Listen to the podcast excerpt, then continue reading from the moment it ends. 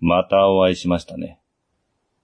少年ジャンプに連載される漫画のセクハラ表現について注意書きを求める署名運動を見かけました。少年ジャンプはジャンルの偏りを減らすためか、一定量決まったジャンルの漫画が掲載される傾向にあります。例えば、スポーツ漫画とか、ギャグ漫画とか、そういうものの連載を切らさないようにするってことですね。まあ、配給が終了したことで、スポーツ漫画はなくなりましたけど、そんな中、恋愛やお色気といった要素を担う漫画があります。それについて、セクハラである、セクハラを促す表現である、セクハラであることを曖昧にする影響がある、というのですね。個人的には少年ジャンプにお色気枠が必要だとは思わないんですけど、読者のニーズを大事にしてきた少年ジャンプのことを考えると、一定以上のニーズがあるんでしょうね。ジャンププラスとかも含めて、配信系のコミックの人気コンテンツは、エロとグロに傾きがちですよね。好きな人が多いんでしょうね。でも、それに対して注意書きが必要だとは思えないですね。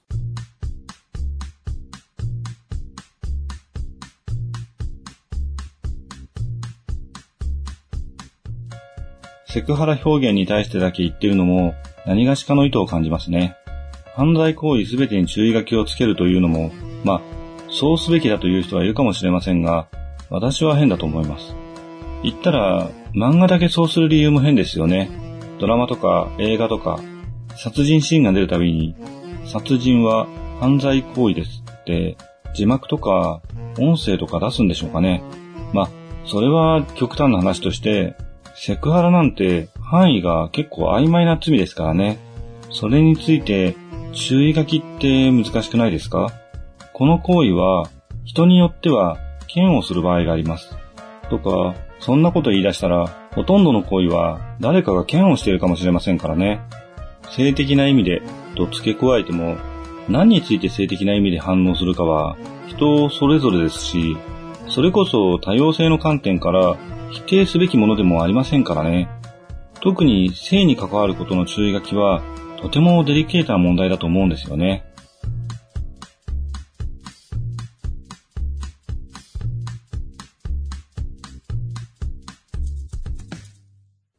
改めまして、夕闇堂の根岸です。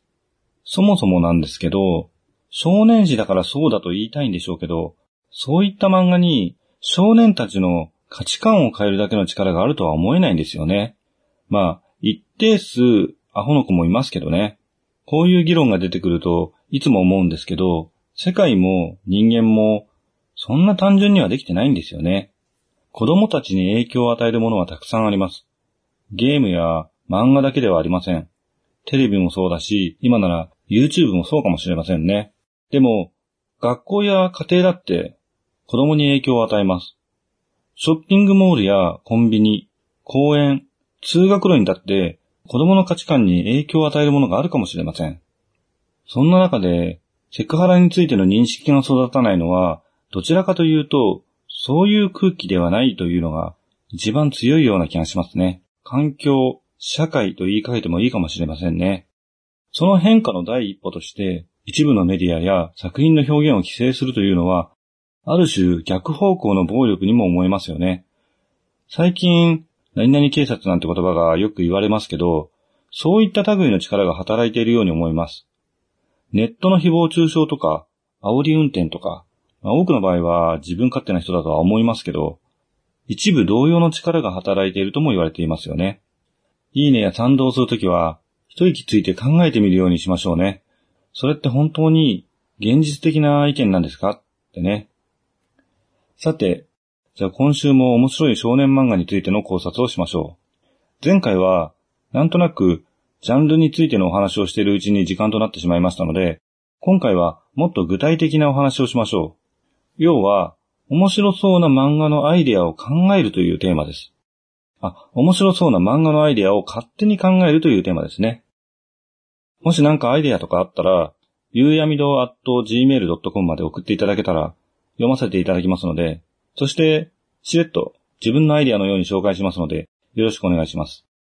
それでは今回のアイデアですが、最初のアイデアは、ヒーロー漫画ですね。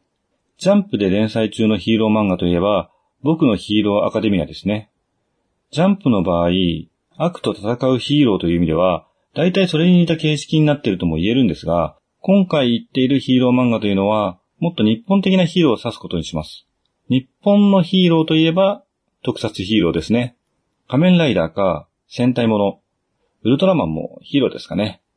ヒーロー漫画というと、アメリカンコミックスを思い出す人もいるとは思うんですが、日本の多くの子供たちは、すでに幼い頃からヒーローに触れているんですよね。そこで、特撮ヒーローコミックなんですが、そのまま特撮ヒーローっぽいものでは意味はありませんよね。ヒーローものばかりの雑誌、月刊ヒーローズなんてのもすでにあります。なんか、セブンイレブンでしか見ないなと思っていたら、セブンイレブンでしか販売してないんですよね。一応念のため確認ですが、特撮コミックと言っていますが、漫画ですから、昔から特撮で扱われているような題材ってことですね。さっき言った仮面ライダーっぽいものとか、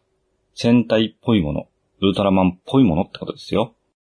実は、毎年このあたりの作品って、新しい設定、新しい世界観で制作されているんですよね。それでも、共通点があるから同じシリーズになるわけですよね。そのあたりの要素を取り入れた作品にすれば、多くの人に共感を得られると思うんですよね。ただ、若干男の子に偏りますけどね。特撮好きの特撮女子なんてのもいるとは思いますが、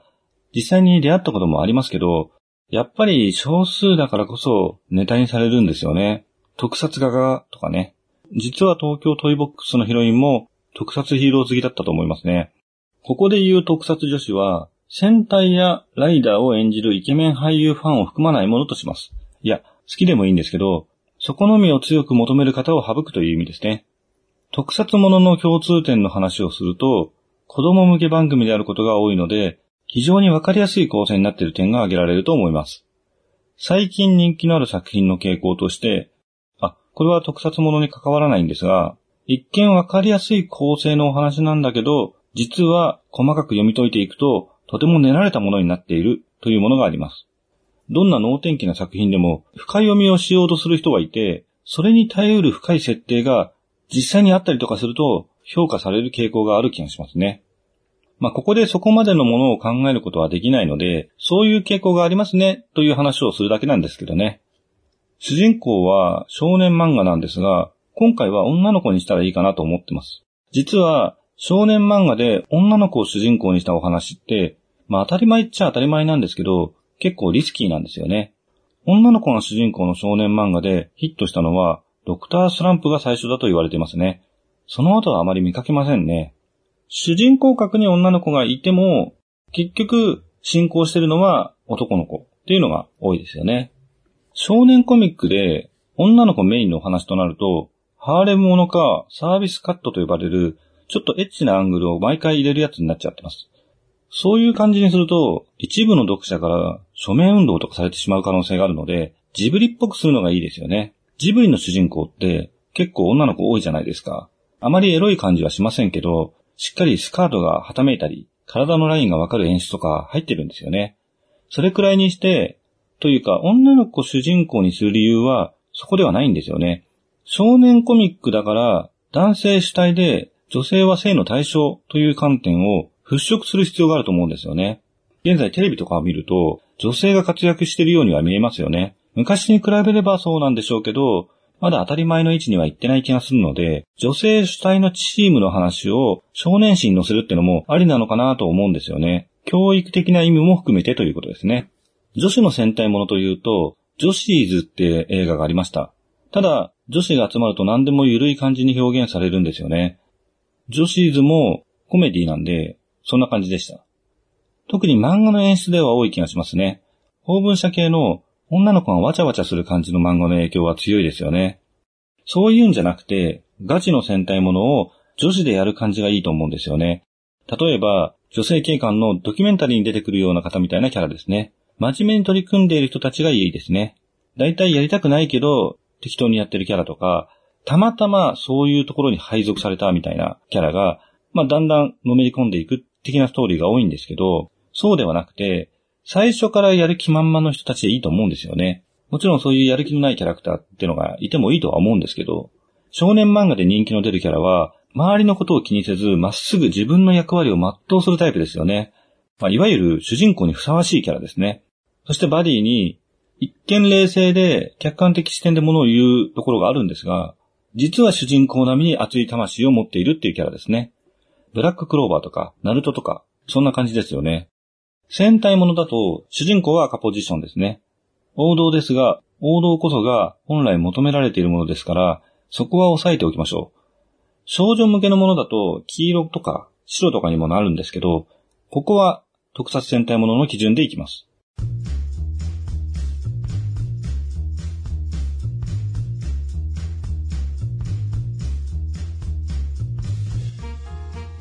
そしてバディは青。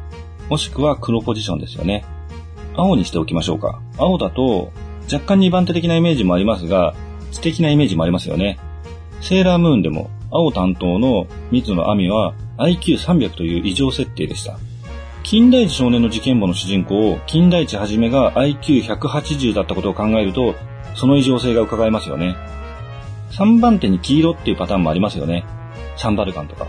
三原色という意味で、赤、青で黄色です。あえて黄色に主人公を置いて、赤には絶対的なリーダー、主人公が憧れる存在を置くというのもありですね。少年コミックだと若干主人公が成長する過程で死亡してしまうキャラのフラグがありますけどね。というところで今回はここまでとします。来週以降も少年コミックのアイデア1ヒーロー漫画のお話をしていきますね。勝手に。この番組は架空の中古書店、夕闇堂がお送りしました。